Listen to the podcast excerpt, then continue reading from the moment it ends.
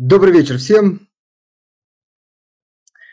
Сегодня у нас 24 ноября, четверг, 18.00. Мы собираемся исключительно в это время. Это мы, опять же, говорим для тех, кто слушает нас сейчас в записи, для понимания, насколько актуальна эта информация. Для тех, кто слушает нас онлайн – сегодня к нам присоединился. Вам еще раз добрый вечер. Давайте потихонечку будем собираться. Обычно 2-3 минутки мы ждем и будем, э, будем начинать. Ну что, вначале, пока э, мы ждем, я надеюсь, никакого новостного фона я не пропустил. И вроде бы вот такая ожидаемая новость недели – это объявление каких-то уровней по ограничению продажи российских, российской нефти, по крайней мере, в тех странах, которые вообще хотят к этому присоединиться, так и не произошло. А, по крайней мере, ждали в среду. Но процесс затягивается очень. Я смотрю, в инфополе э, разные цены называются. В некой степени это хорошо, конечно. То есть, значит, согласия нету. Значит, вопрос затягивается, значит, есть много за и против. Много э, статей э, появилось по поводу того, что э, кто-то одну цену предлагает, кто-то другой, кто-то хочет кого-то, э, так сказать, э, ну, писать исключения для своих стран или для конкретных предприятий. В общем, сложная рождается сделка. Это на самом деле хорошо, конечно, для российских нефтяных компаний.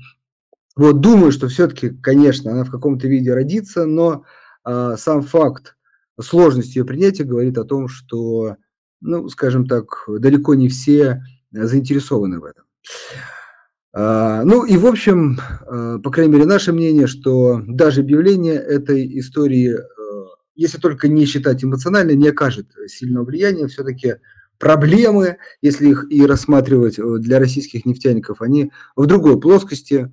Пока есть э, глобальные растущие рынки сбыта Китая и Индии, я думаю, э, риски есть, но они вполне, вполне не критичные. А вот второе, наверное, на что сегодня хотелось бы обратить внимание, это на Китай, на его приверженность, такую, как это называют, нулевой терпимости к ковиду.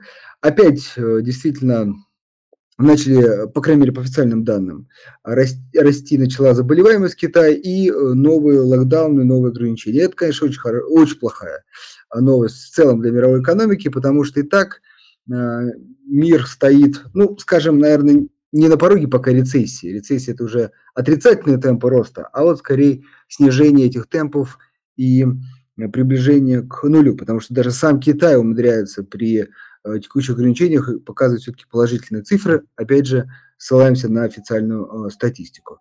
Кстати, Индия почему-то очень мало обсуждается и в иностранных, вот СМИ я смотрю, и в российских, как действительно экономика, которая очень бурно растет последние годы и вообще претендует на такого главного локомотива мировой экономики. Но это в долгосрочной перспективе. Пока, конечно, размеры в общем экономике уступают э, крупным странам. В общем, вот такие разнонаправленные э, информация приходит с рынка. В общем, все это, конечно, не очень хорошо для нефти, но все-таки в общей э, повестке Китай здесь большую, большую роль играет, но и другие новости тоже не способствуют. Вот э, что у нас на рынке. Да, кстати, сегодня э, за рубежом выходной в Америке, поэтому ну, э, так сказать, волатильность снизилась. Да и вообще последние, вот я смотрю, несколько недель такой э, даже не боковик, практически стояние на месте э, российском фондовом рынке. Не знаю даже, хорошо ли это плохо.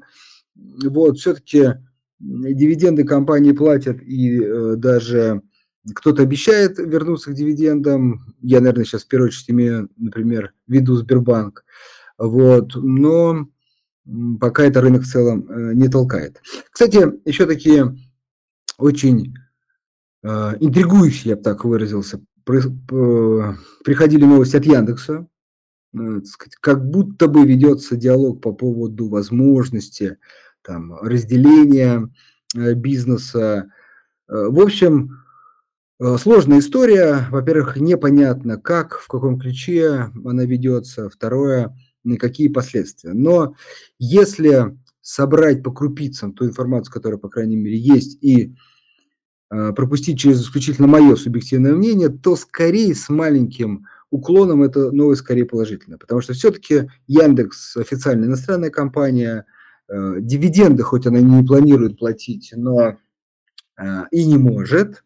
Ну и, в общем, может быть какой-то такой раздрай, где нужно определиться направление деятельности. И вот это, э, ну, я не назову сделка, может быть, соглашение, оно позволит определиться уже компании, взять, вот, по крайней мере, российской а это львиная часть, практически вся компания, части, уже вектор на развитие внутри страны, э, переехать в том числе в, э, в Россию окончательно и уже снять вот эти все риски, неопределенности и так далее. Поэтому, знаете, как иногда бывает, ожидание чего-то хуже э, уже непосредственно решение. Поэтому кажется, что, опять же, с моей субъективной точки зрения, решение по этому вопросу скорее более в плюс работает. Но а дальше уже увидим, зависит, зависит, конечно, от самого решения тоже в высокой э, степени.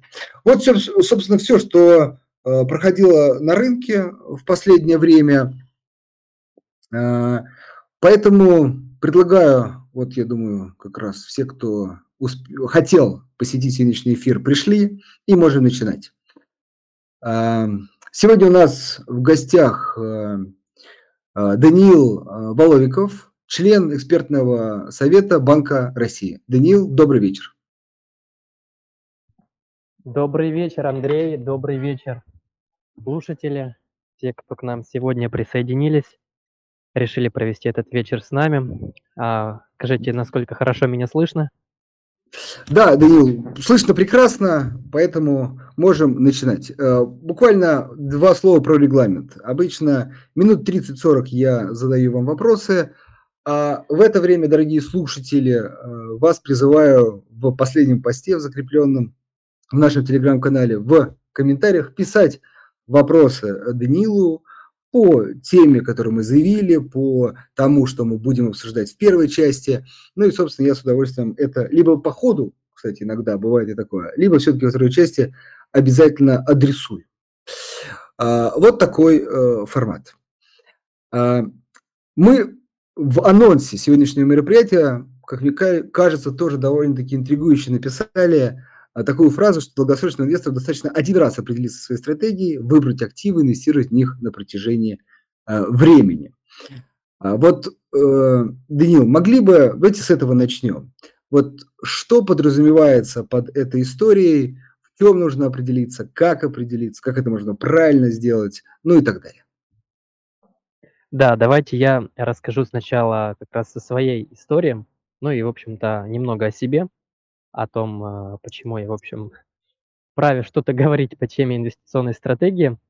Я начал интересоваться финансами, инвестициями еще, в общем, со школьной скамьи. А, считаю, меня так бабушка очень удачно научила финансовой грамотности, откладывая там по 100 рублей с э, пенсии когда я там каждый месяц считал там. И тогда вот в тот момент мне это очень такой момент, э, я считаю, очень важный, да, вот для инвестора. В тот момент моя бабушка продала мне такую идею, что не обязательно сейчас бежать в магазин и эти 100 рублей тратить на мороженое или шоколадку. Там, мы пойдем в, на выходные, и я тебе там куплю. А если ты будешь откладывать эти там 100 рублей на протяжении нескольких месяцев, у тебя уже будет сумма побольше, которую ты можешь уже э, купить себе что-то более существенное и интересное. И мне эта идея понравилась, и, собственно, вот так я начал копить, э, и мне этот процесс очень понравился. Вплоть до того, что э, я потом уже начал просто-напросто э, говорить знакомым, там, родственникам, да, ну, друзьям, да, дарите мне просто деньги на день рождения – вот, а не какие там подарки. И э, так э, несколько лет я еще, будучи школьником, жил с э, мыслью о том, а, а что же вот люди делают с деньгами, взрослые, где они их хранят, и что с ними делают, как ими управляют. И, собственно, так начался вот мой путь в теме управления финансами. А в 14 лет я открыл вклад, как у нас по закону как раз а, можно было, да, вот эти вот все деньги пошел и забрал у бабушки, говорю, банк дает еще процент, поэтому я теперь буду хранить там. Она это, конечно, одобрила. Вот. После этого а, случился у меня такой очень момент, а, который для каждого инвестора тоже очень важный. Это определение своей реальной доходности, а не только номинальной, да, то есть с поправкой на инфляцию. Вот. И я тогда 14 лет открыл вклад а, под 6,75%, а, как еще сейчас помню, на два года. И был очень рад, что я такой умный, я такой молодец. Но не тут-то было. И потом ага, я узнаю о том, что есть такая, такое слово и такое явление, как инфляция. А в те годы она составляла 9-12%, только по официальным данным. И в какой-то момент я понял, что я совершил ошибку, что я поступил неправильно, что я, говоря языком экономическим, покуп, потерял покупательскую способность своих денег. В общем-то, мог купить раньше больше на них, чем а, сейчас там с этими даже процентами. И я очень сильно расстроился. Я думаю, ну как же так? Вот я вроде бы все просчитал, там не храню деньги просто так там в банке, а э, ну, в банке в смысле стеклянный, да, а храню в банке таком надежном, получая проценты, а тут оказывается их по факту стало меньше. Ну то есть я куплю, купить на них могу меньше. И вот где-то глубоко у меня внутри была вера в то, что ну не может же быть именно так все несправедливо, что есть какие-то другие способы, наверное, чтобы сохранить хотя бы свою а, вот эту покупательскую способность, то есть хотя бы реальную доходность какую-то иметь. И я начал искать, я начал изучать. Ну, первое, естественно, что я нашел еще тогда, когда не было там брокерских приложений, вот этого расцвета цифровых технологий, а, это паевые инвестиционные фонды. Через в них я уже инвестировал. Вот. И а, какой момент еще тоже очень важный для инвестора, да, и для нашей темы, понимания стратегии – вот когда я, получается, 16 лет начал инвестировать в ценные бумаги, и был такой очень важный момент, когда мне сотрудник а, финансовой организации говорит, что вы же понимаете, какие риски там, да, то есть вы условно можете там потерять какую-то часть своих средств. Я тогда это как-то воспринял так, думаю, как это так? Я это, значит, копил на протяжении нескольких лет свои вот эти кровные деньги, не тратил, копил, а тут мне говорят, что я, значит, их могу даже какую-то часть потерять. В банке хотя бы они номинально, ну, мне их дадут с процентами, да, я, инфляция съест что-то, а тут даже номинально у меня может быть не остаться то, что у меня есть. Ну как же так? Это какая-то как-то несправедливо. Не знаю, что он мне говорит. Ну да ладно. Но потом я получил вот на своем капитале такой уже непосредственный опыт инвестирования, когда у меня за три месяца а, счет вырос на 20%. Да, ну, чтобы вы понимали, 6% а, за год, и тут 20% за 3 месяца. Естественно, я в восторге, я думаю, вот это да, я нашел золотую жилу, вот это я молодец, как круто. Потом, естественно, этот подъем сменился спадом. А, я опять пришел к тому, с чего начинал, а потом даже ушел в минус. И вот когда я, скажем так, побывал и на обоих вот этих вот полюсах доходности, так сказать, я вспомнил эти слова о том, что я могу вот там потерять, да, и тогда вот для меня дошло вот это вот соотношение а, риска и доходности, да, и я осознал, что вот эти вот 20% это на самом деле очень такие важные вещи, они фундаментальные, но не каждый их понимает. Я хочу вот заострить на них э, внимание, что эти 20% доходности – там, за три месяца я получил не просто там как-то, да, откуда-то они с неба упали, а я принял на себя определенные риски. Они не, не реализовались, и я там ну, заработал, да, но я там не продавал ничего, потом опять как бы я, э, эти риски там реализовались, я ушел в минус. И тогда я понял, что вот как раз-таки задача инвестора сводится к тому, чтобы определить оптимальный для себя – уровень доходности и риска. Вот. И тогда уже я начал искать, начал э, набивать там другие шишки, да, то есть там инвестировал сначала я только в один фонд, потом узнал, что такое прекрасное слово, как диверсификация, да, и понял, что стоит инвестировать и в разные фонды и так далее. Потом, собственно, я приступил к инвестированию в отдельные там ценные бумаги, когда я понял, что я, собственно, в общем, сам могу составлять этот портфель. Ну и параллельно с этим я поступил как раз а, в университет на финансиста, получил одно экономическое образование высшее, потом второе, а закончил магистратуру в финансовом университете при правительстве в Москве. Вот. И также уже начал параллельно с этим заниматься и общественной деятельностью в сфере финансов, то есть и заниматься такой просветительской деятельностью, вот, э, рассказывать об этом э, сначала своим знакомым, друзьям, а, а потом уже и более широкому кругу лиц. Вот. И касаемо стратегии, да, а, вопрос о том, куда стоит вложить инвестору, а, как определить вот эту свою стратегию, о которой так часто там все инвесторы там говорят, да. А, ну, давайте на примере. На примере очень таком простом а, и вот жизненном и недавнем, да.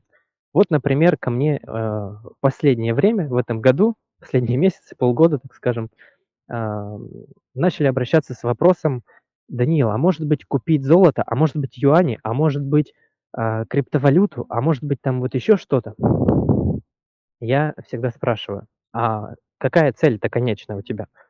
Ну, цель – получать пассивный доход от инвестиций. Говорю, хорошо, как тогда покупка юаней или криптовалюты поможет тебе получать пассивный доход? И человек, ага, ну да, что-то как-то тут не то. Вот, то есть э, первое, я бы сказал, такое общее а, правило, да, что касаемо инвестиций. Во-первых, для того, чтобы составить там какую-то инвестиционную стратегию, там супер-пупер какую-то классную, это не нужно там иметь даже там финансовое образование, да, и быть там слишком 7 пядей во лбу, что называется. Достаточно, на мой взгляд, просто иметь больше какие-то даже психологические качества, вот, потому что вот по своему опыту, по опыту а, моих знакомых, друзей, могу сказать, что 99% ошибок и потерь в инвестициях происходит именно как раз э, на фоне каких-то импульсивных движений, каких-то импульсивных поступков, да. Поэтому э, первое, скажем так, даже может быть нулевое такое некое правило, которое мы можем выписать, которое можно зафиксировать себе на бумаге, это принимать решения только в ну, состоянии вот э, такого расчетного, холодного расчета, можно сказать, да, состояние э, спокойствия. Вот, то есть оппозит этому есть э, состояние страха. И вот в этом году он очень много как раз-таки было таких проявлений э, среди окружающих людей, когда люди вот там покупали что-то, продавали там доллары, золото, акции, облигации, криптовалюту, землю, недвижимость, разные различные активы. Не знали, что с этим делать, а, но что объединяло все эти телодвижения? То, что они совершались людьми в состоянии страха. Страха за свое будущее, за свою жизнь, как-то глобально, да, и вот именно это приводило к потере денег. Когда человек а, совершал какое-то вот именно в состоянии страха импульсивное движение, решение финансовое принимал, и это его как раз-таки и приводило к потере денег. И вся та стратегия, которую он себе вроде там сам или там с финансовым консультантом, с экспертом а, составлял, она пошла коту под хвост. Просто потому, что человек в моменте испугался и а, там одним каким-то движением все просто-напросто там перечеркнул. И таких случаев, к сожалению, было достаточно. Вот, а, поэтому первое или даже нулевое, это вот сохранять состояние спокойствия, особенно касаемо финансовых решений. И в теме инвестиционной стратегии, на мой взгляд, вот самое важное – это как раз а, дисциплина, а не там знание каких-то супер-пупер там инструментов, умение анализировать рынки, получать там самым первым информацию и так далее.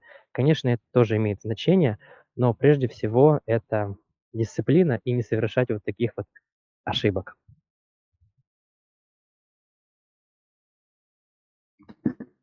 Хорошо, Данил, э, я даже немножко скажу, как сказать, заслушался, потому что, э, на мой взгляд, для особенно начинающих инвесторов, да и не только, очень, очень полезные э, слова. Мне кажется, вполне можно и продолжить. Ну, как бы вы рассказали про, наверное, такие базовые вещи, чего не нужно, наверное, делать. Вот, и как вы к этому пришли. Давайте сразу перейдем к тому, а что нужно делать. Потому что вот мы тоже написали о том, что у вас есть методика, там, собственно, определение цененных, перспективных акций. Вот давайте, как раз э, правильно вы сказали, эмоции попробуем э, откинуть и э, поговорить. Наверное, пока можно, как сказать, э, может быть, есть какая-то специфика сейчас для российского рынка. Начнем вообще с базовых вещей. Э, на что смотреть, какие показатели считать, что делать, а потом уже, может быть, более специфично посмотрим, поговорим про текущую ситуацию. Да, согласен. Давайте также постепенно будем от, от, от самого простого к еще, а, тоже к простому. А, самых таких базовых вещей. Первое, что необходимо сделать каждому человеку, это определиться со своей целью. Как бы это банально не звучало, как бы это, если вы даже там 10 раз, 100 раз слышали, но одно дело слышать и знать, другое дело действительно применять на практике. То есть определиться со своей целью. И здесь сразу из этого вытекает то, а, какую стратегию выбирать и, собственно, куда инвестировать, как составлять свой портфель. А, и здесь также вот хочу привести таких два примера. Пример первый, когда человек хочет допустим, через несколько лет улучшить свои жилищные условия, да, допустим, там, купить квартиру или дом, и у него есть, там, ну, условно говоря, 50% этой суммы сейчас.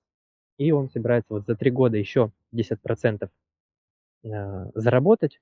Ну, а эти деньги, естественно, тоже не хочется, чтобы просто лежали там на счете в банке и не, не покрывались инфляцией а чтобы они как-то тоже поработали и получили какую-то доходность. И что решает этот человек? И он решает, допустим, все 100% а, купить акции. Да, ну, допустим, это пусть даже будет а, хорошо диверсифицированный портфель, но факт в том, что 100% он состоит из акций.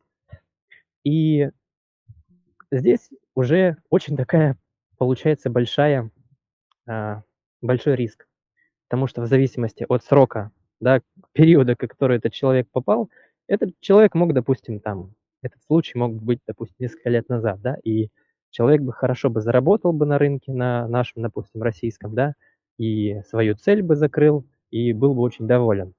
Но а мог бы этот период сложиться вот как раз на последние там, два года, последний год, когда наш рынок очень сильно упал, корректировался, и по сути, что мы имеем? У человека потерял 50%, а вот он собирался как раз-таки покупать квартиру, а у него минус 50%.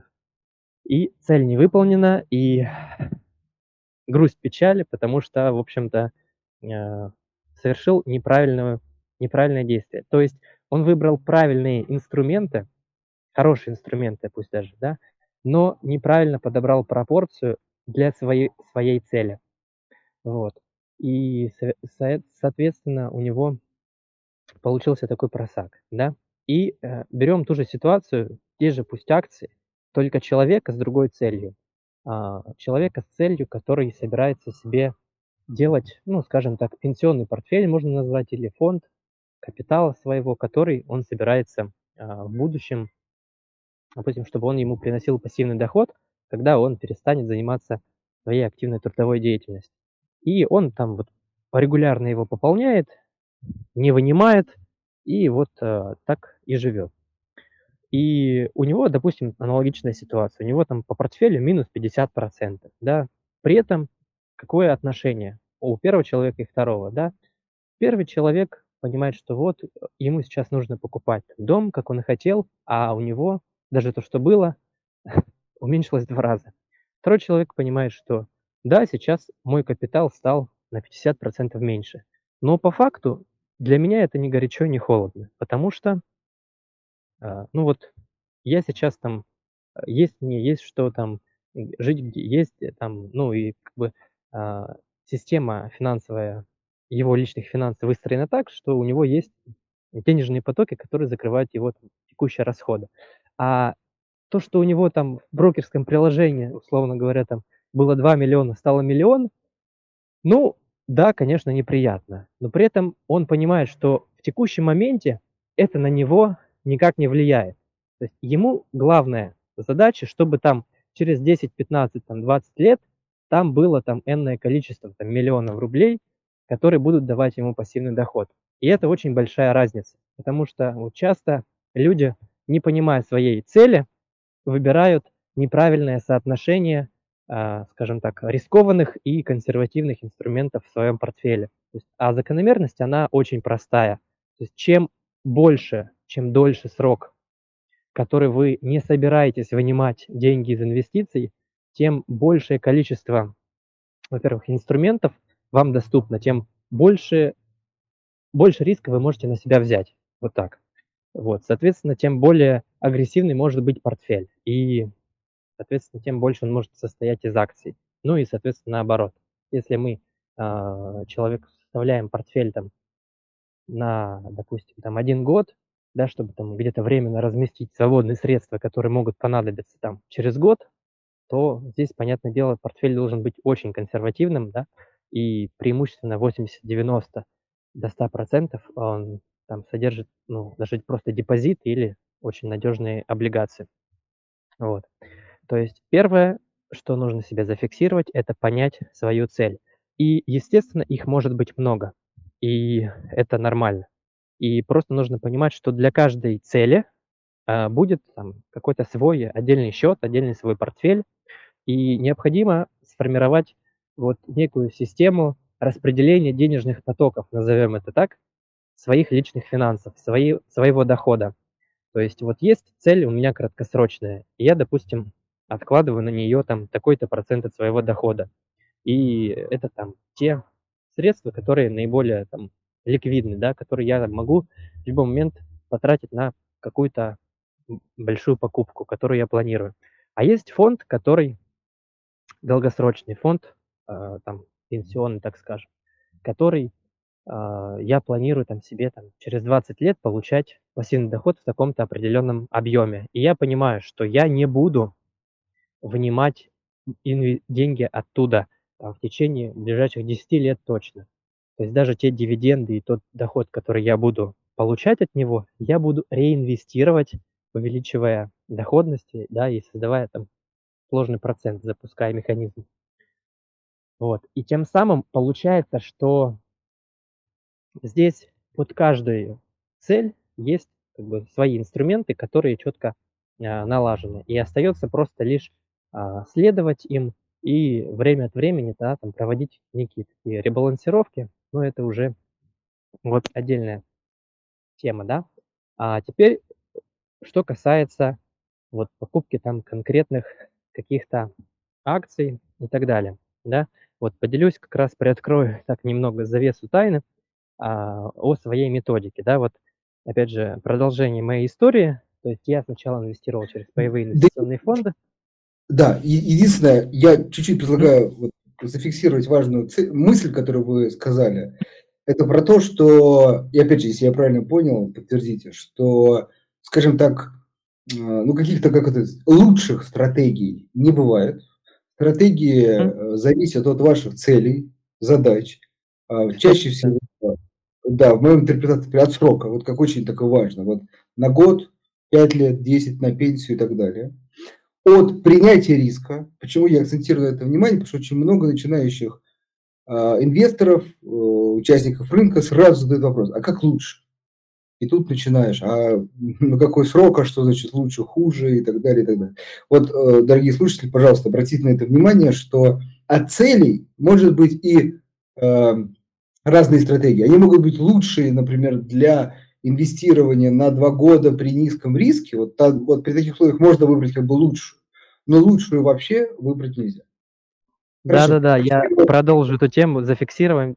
Сто процентов согласен. Ох уж это, что называется, лучше, да, которое а, действительно прям вот...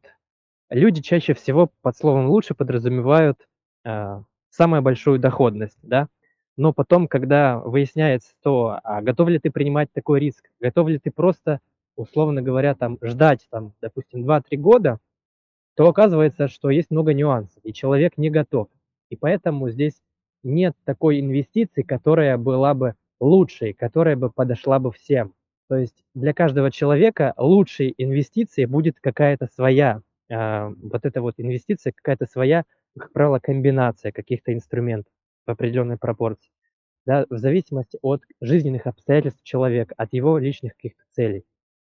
Да, это мы фиксируем и идем дальше. Еще, да, еще хочется добавить, потому что вот знаете, какая лучшая бывает? Это когда высокая доходность при низких рисках. А вот, к сожалению, такой э, стратегии не бывает. Да. Идем вот. дальше.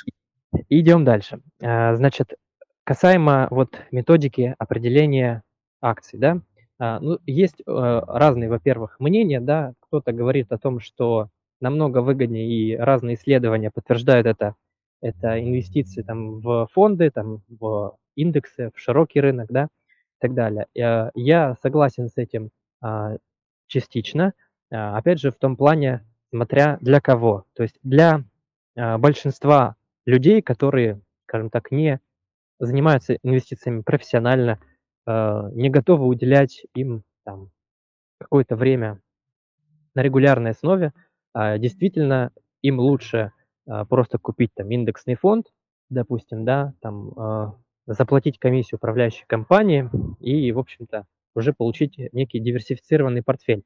Но и здесь уже необходимо, а, в общем-то, принять какой-то риск контрагента. И, в общем, по сути, здесь одно из ключевых и важных решений, которые принимает каждый инвестор, это выбор финансового посредника. Да, и за примерами тоже далеко ходить не надо – Э, всем известная компания Finex, да, и, ее э, фонды, которые сейчас вот оказались не удел, так скажем, да, при том, что фонд э, облигационный, который консервативный, куда, наоборот, инвесторы вкладывали ну, такого риск-профиля, чтобы сохранить, да, которые не гнались там за доходностями большими. И вот они потеряли там, там 90-100% своего, своих вложений. Поэтому здесь тоже очень важный такой момент – а, в этом плане. Даже если кажется, что как-то, что ты учел какие-то риски, то может быть, что ты просто какие-то риски, которые ты понимаешь, обменял на те, которые ты не понимаешь. Часто, чаще всего бывает именно так. Вот. И поэтому, ну, я этим занимаюсь профессионально, а, вот, выбором, а, фундаментальным анализом и выбором каких-то непосредственно интересных а, вложений, да, ценных бумаг, да, поэтому вот у меня так а, в процессе моей практической деятельности сформировался некоторый такой а, алгоритм, да, некая такая даже вот методика. А, она строится, ну как, в общем, выбирать недооцененные перспективные акции. Она строится вот, по сути, на трех таких составляющих. И а, первая из них – это вот фундаментальный анализ. То есть а, здесь можно много чего тоже рассказывать, это как бы не на один час, естественно, тоже занятие, да, я так по верхам пробегусь. То есть основные показатели, да, которые я смотрю, это э, динамика выручки прибыли, это долговая нагрузка, да, чтобы она была невысокой. Там, э, это рентабельность, естественно, собственного капитала. Вот. Э, ну и это еще а, сюда же, хотя это не совсем, конечно, так фундаментальный прям анализ, сюда же можно отнести некие, некоторые там а, практики оценки уровня корпоративного управления. То есть то, насколько компания, а, скажем так, лояльно относится к своим миноритарным, в частности, акционерам. Это в плане там справедливости там каких-то выставления оферт и так далее, и так далее. Это тоже очень важно, потому что бывает, особенно, к сожалению, на российском рынке, еще есть такие практики, когда компания, которая, в общем-то, действительно бизнес, который зарабатывает, но э, конечными бенефициарами, да, э, мы, как инвесторы миноритарные, не можем пользоваться этими, в общем-то, результатами деятельности бизнеса успешными, да, в силу тех или иных причин, да, там есть, в общем-то, много разных, к сожалению, таких манипулятивных схем, когда э, тем или иным образом как-то скрывают там прибыль от акционеров, да. Поэтому э, практики корпоративного управления, они также важны, и на них также стоит обращать внимание. Ну и вот, э, вот эти основные показатели э, фундаментальные, то есть рентабельность, э, динамика выручки прибыли, чтобы это был растущий бизнес, ну, либо тот бизнес, который там при прочих равных, то, в общем, имеет хорошую дачу. Ну и, конечно, это а, его оценка текущая, да, то есть э, сравнение его с, в общем, рыночной ценой, то есть это самый популярный такой мультипликатор, да, PEG, э, Price Earnings, да, то есть цена-прибыль, это цена, э, балансовая стоимость, PEG-BV, да, там а, цена к выручке и так далее. То есть а, то, что позволяет оценить, насколько бизнес оценен адекватно, насколько ему а, дан какой-то большой такой вот, скажем так, аванс инвесторами, рынком, да, или нет. И здесь сводится все к такому простому, в общем-то, на самом деле уравнению о том, что вот, допустим, цена может э, быть может превышать там, там значительно, да, в разы, там, допустим, балансовую стоимость там, компании а, на ту величину, насколько рентабельность собственного капитала этого бизнеса превышает а, требуемую инвесторами доходность. Вот, может быть, на словах это звучит как-то сложно, но на самом деле это очень простое такое выражение и уравнение, формула – вот, а, ну, не будем углубляться в детали, да, кому интересно там, я а, об этом там, подробно я могу рассказать там как-нибудь а, в каких-то следующих там форматах, например, да. А в целом, вот первый такой кит – это фундаментальный анализ, то есть то, когда мы понимаем, насколько компания, она действительно имеет а, изнутри ценность, да, что она не пустышка, и что она действительно имеет какие-то перспективы, и что очень тоже немаловажно, что она адекватно оценена рынком, потому что может быть там все хорошо, там по всем пунктам, но настолько она уже инвесторами переоценена, что ты покупаешь компанию там с пакетом 50, и, в общем, это получается как а, доходность 2%, да, то есть если мы перевернем, да, не PEC, а Е на П разделим, да, то есть доходность 2%. Ну, я думаю, для инвестора доходность 2%, в общем-то, не самая привлекательная, да. При этом вот а, мало кто, я встречал, об этом задумывается, да, покупая какие-то очень такие компании переоцененные. А, и что еще хочу добавить. А, вот такая у меня интересная мысль пришла, что, а, по сути, вот на рынке у инвестора есть два ключевых навыка. Два ключевых навыка. А, первый навык – это вот как раз то, о чем я сейчас говорил. Это умение прогнозировать показатели, ключевые показатели бизнеса. То есть умение прогнозировать, насколько бизнес вот этой компании, он будет актуален, насколько он будет перспективен, насколько конкретно эта компания а, в будущем будет показывать какие-то хорошие результаты в деятельности и тем самым прогнозируется там выручка, ее прибыль, там дивиденды и так далее. Это вот так назовем это первый навык. И второй навык, который м, обрел большую популярность, а, я вот так заметил где-то в 2020 году примерно, вот несколько лет назад, а, который заключается в том, чтобы уметь прогнозировать рыночные настроения то есть то, а, насколько та или иная акция, то или иной актив будет популярен у инвесторов. Ну, в целом, да, у какого-то широкого круга инвесторов. Да, и с этим а, можно связать такие а, интересные большие изменения в стоимости акций там, таких компаний, как Tesla, как Virgin Galactic там, и так далее, которые, в общем-то, а, инвестор, который оценивает некую фундаментальную стоимость, никогда бы не купил, но при этом а, вот э, я знаю, есть инвесторы, которые покупали эти акции, понимая, что они чересчур переоценены, ну вот именно с тем расчетом, что они понимали, что а, эти компании, как говорят, хайпанут, да, и количество инвесторов и людей, которые захотят вложить туда свои деньги, оно еще будет расти какое-то время. И тут, что называется, а, главное вовремя вытащить, да, как и во многих очень важных вещах в нашей жизни. А, и то есть тут такая вот игра получается, да. Ну и тут каждый для себя решает, в общем, ездит ли он в таких поездах или нет, которые, в общем-то, в конечном итоге едут э, над пропастью, да, и где нужно вовремя выскочить. Вот, и действительно, да, есть много инвесторов, которые на этом хорошо даже заработали, да, но, как правило, большинство все же потеряло. Здесь это такая более рискованная история. И вот хочу заметить то, что вот э, как раз в этом году очень сильно проявилось, а, на мой взгляд, то, что важность первого навыка, именно умение фундаментально оценить бизнес и спрогнозировать именно финансовые показатели бизнеса, стало более важным, чем а, вот то умение там, спрогнозировать популярность той или иной акции или актива. То есть когда рынок был а, бычий, когда все были на позитиве, и все там делали IPO, привлекали большие деньги, и, скажем так, куда ни ткни, все росло.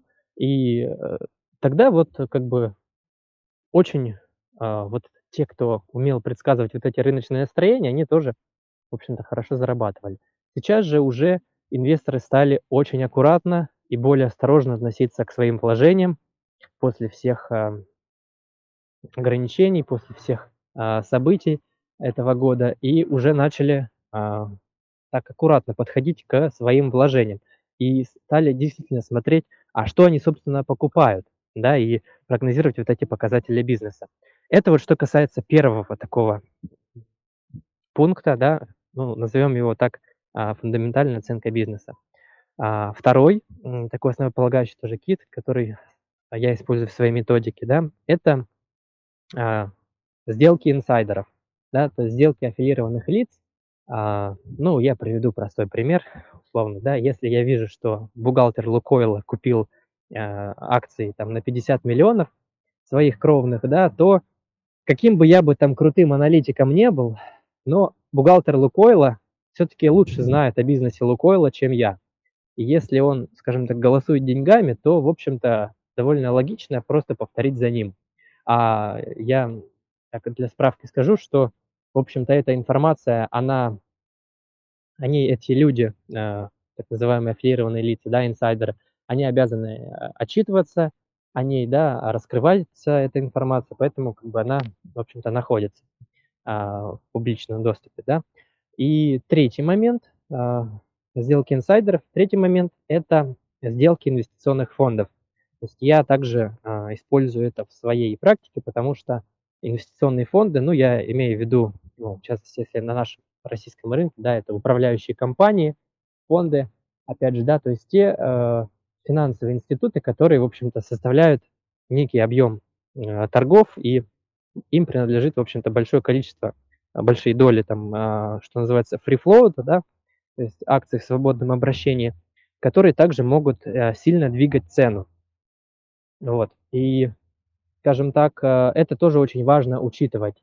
То есть, и я вот такой пример там могу привести, что вот, ну, когда еще иностранные фонды активно работали с российскими акциями, там, э, ну, допустим, какое-то рейтинговое агентство понизило, там, допустим, рейтинг Сбербанка, и просто по э, инвестиционной декларации, да, там какой-то фонд просто-напросто для него уже не вписывается эти акции в его инвестиционную декларацию, и он просто-напросто, какая бы там позиция его ни была, он по правилам фонда должен ее ликвидировать, да, то есть он выставляет большую заявку там а, продажи акций Сбербанка, условно, вот, то и за счет объема он очень сильно оказывает влияние на цену, чем там условно даже там какие-то другие положительные факторы, все там вместе взятые в совокупности в моменте.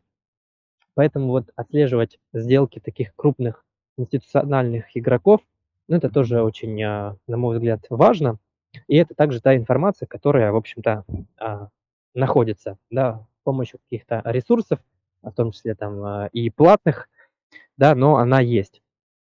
И вот в целом вот это вот фундаментальный анализ непосредственно бизнеса, акций компаний, а, сделки инсайдеров и сделки крупных а, финансовых институтов, вот все это в совокупности, это составляет прям такое идеальное комбо а, выбора той или иной интересной какой-то акции, да, актива. Естественно, чтобы прям все звезды сошлись, такое бывает очень редко, да, но хотя бы вот если два из этих трех пунктов есть какие-то положительные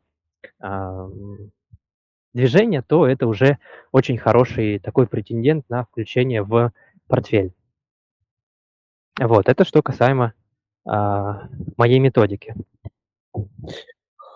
А, ну, если можно, кратенько такое свое, свое мнение а, для, дорогих слушателей. Ну, мне кажется, очень подробно, так обстоятельно, и главное, с разных сторон. То есть не только э, собственный анализ, но действительно э, сделки инсайдеров, сделки фондов – это очень важно. Поэтому, дорогие слушатели, кто особенно только начинает делать свои первые шаги э, на рынке, очень, собственно, рекомендую так сказать, записать. Если кто не успел, то еще раз переслушать и попробовать э, все-таки зафиксировать э, эти шаги. Хорошо, большое спасибо. Я думаю, ну, насколько можно за часовой эфир мы пробежались по основным темам. Теперь предлагаю перейти к вопросам.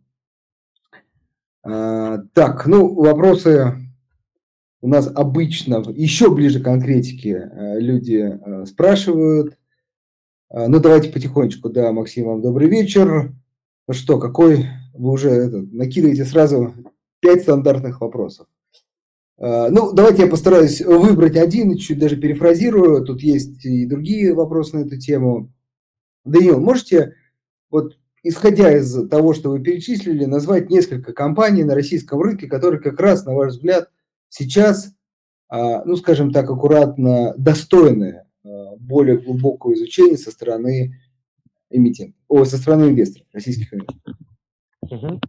Да, а, готов назвать, опять же, это не является какой-то инвестиционной рекомендацией, а именно вот как было сказано, что стоит более какого-то интересного более подробного анализа, да, то есть я назову по несколько компаний из разных секторов, да, то есть а, по нескольким секторам, да, то есть если берем а, сектор нефтянки, да, то это вот а, Лукойл, это Газпромнефть, это вот именно в плане того, что, ну, в частности, сейчас сразу не вспомнил, потому что там вот, хорошие дивидендные выплаты, а, которые планируются да, сектор э, банков – это Тинькофф, Сбер, Банк Санкт-Петербург, а, сектор металлургов – это ММК, Северсталь, МЛМК, а,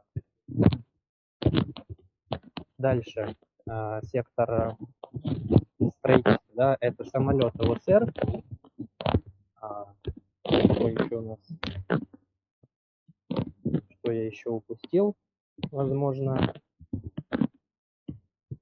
такой сектор. Да, вот пока не, не вспомнили, что называется другой, пару слов про строителей, потому что мы с одной да, мы строители тоже изучали, но вот э, такая неприятная новость э, от Минфина вроде пришла, что льготную ипотеку продлевать не планируют, и вот как-то мы, честно говоря, немножко расстроились. Вот не кажется ли вам, что без льготной ипотеки могут быть и так сложный 23 год, а без нее так совсем тяжелый. Да, это, безусловно, оказывает свое большое влияние. Здесь э, ну, моя точка зрения в том, что э, уже ну, в текущей ситуации, которая есть, да, и цена акций некоторых застройщиков, ну, ну, можно сказать, в принципе, всех застройщиков, да, она очень э, сильно отстает от тех финансовых результатов, которые уже этот бизнес показал, имея такие благоприятную такую среду в последние там несколько лет, да, вот как раз на фоне этой ипотеки. То есть те, э, ну, если это можно даже выразиться, да, некая сверхприбыль, которая была получена этими компаниями, она пока еще не нашла отражения в котировках. А, и как бы этому способствовал как бы общий такой новостной фон и так далее, и экономическая ситуация в стране. Поэтому даже если вот, э, скажем так, мы берем такой сценарий там прекращения льготной ипотеки и так далее, то все же я прогнозирую, что акции застройщиков, они достаточно как бы недооценены, именно вот даже не учитывают весь тот позитив, который как бы был в прошлые годы, вот так скажем. И в совокупности, вот, э, на мой взгляд, все-таки они э, все равно имеют достаточно хорошую потенциальную доходность. Хорошо, тогда э, к еще э, другим отраслям давайте перейдем. Вы хотели что-то назвать. Да, а к другим отраслям а, я что еще не назвал? А, ну, сектор, вот есть интересные компании, как Полюс Золото и Норильский никель, да, которые обладают такой некой, эм, ну, скажем так, в некоторой степени даже исключительности, что ли. Вот, при этом вот там а, они а, достаточно высоко оценены по мультипликаторам относительно своих, своих а, конкурентов, да. Естественно, это такое некое, некая премия за их исключительность, да, что там, допустим, Норильский никель там производит там определенные, а, определенную продукцию, которую там не производит никто, да, и является, можно сказать, монополистом на некоторых рынках, это, конечно, прибавляет ему такой вес, но э, все-таки в совокупности факторов, э, ну, если мы берем, опять же, какой-то некий долгосрочный период, э, скорее да, чем нет, да, но если какой-то короткий промежуток времени, да, то тут не все так однозначно. Так, э, все перечислили, правильно, компании, которые хотели назвать? Да. Окей, идем дальше. Э, вопрос вот я выбрал от Василия. Широкая диверсификация подразумевает, по вашему мнению, какое количество эмитентов? Если целью считаем относительно стабильный доход, э, превышает доход от облигаций от трех лет. В общем, какое количество эмитентов э, для диверсифицированного портфеля нужно? Да, на, я думаю, это количество находится в пределах, а, в диапазоне от 8 до 15 эмитентов. А, уточню, это на российском рынке или в общем достаточно? А, в общем. Хорошо.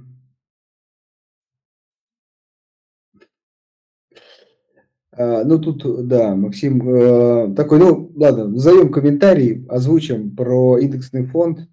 Э, держатели Finex, скажем так, э, выразимся помягче, расстроились. Ну, во-первых, там не все, и еще есть какие-то шансы, да, вполне, но все-таки, наверное, здесь можно сказать, что и индексные фонды тоже несут определенные риски.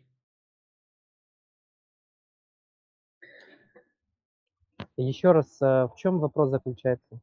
Ну, тут не вопрос, тут ремарка, что индексное инвестирование обычно воспринимается как безрисковая история, но, например, инвесторы фонда Finex, к сожалению, ну, так сказать, попали в неприятную ситуацию в последнее время, и вот такая ремарка. А, да, я как раз это тоже подмечал. Угу.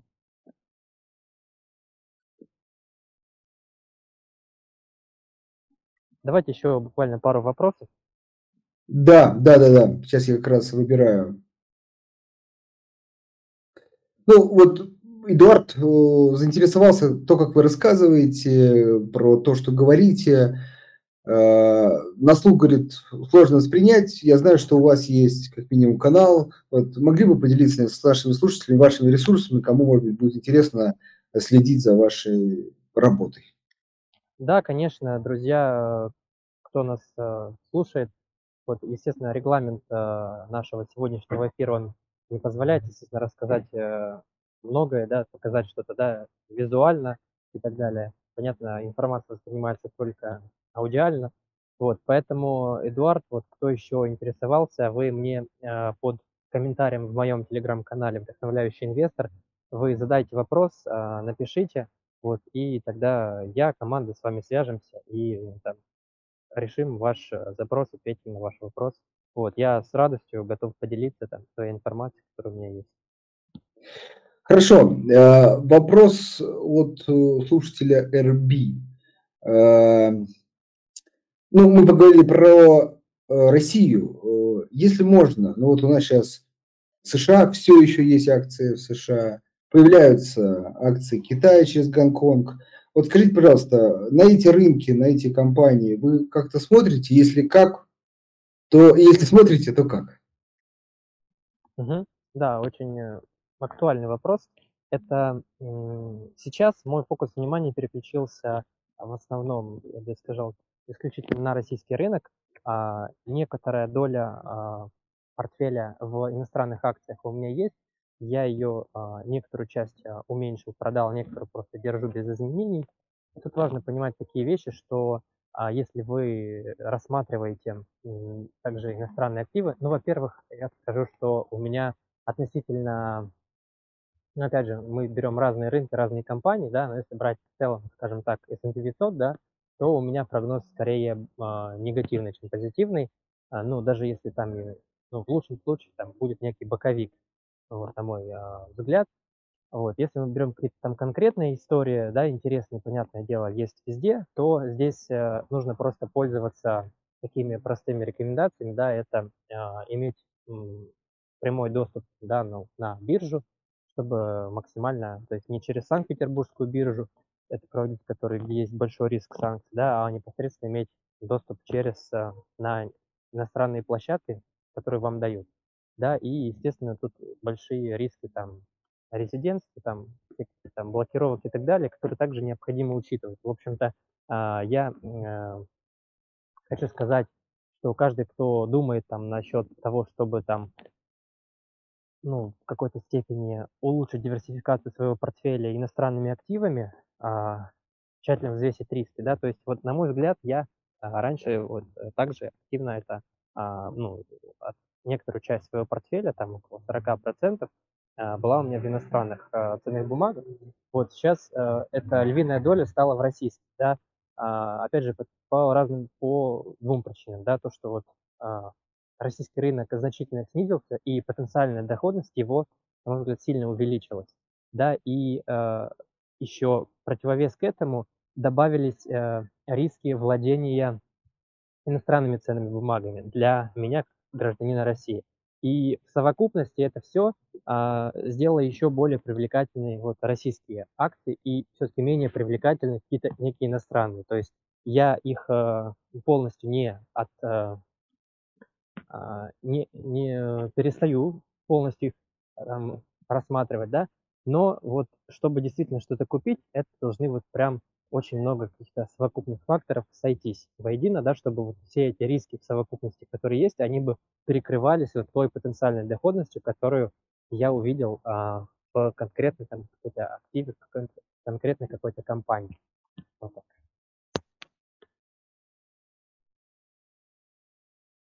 Хорошо. Ну что, э, по всем вопросам вроде бы пробежались. Э, а, Даниил, вам огромное спасибо. Я думаю, в первую очередь сегодняшний эфир все-таки в большей степени будет полезен тем, кто, а, начинает инвестировать или уже инвестирует, но все-таки еще есть определенные вопросы. Ну, а с точки зрения выбора компаний, я думаю, Даниил тоже достаточно, четко рассказал, эм про, э, свой текущий выбор. На этом всё. Вам, Даниил, Да, огромное спасибо. взаимно. Да, всем слушателям хорошего вечера и хороших выходных. До свидания.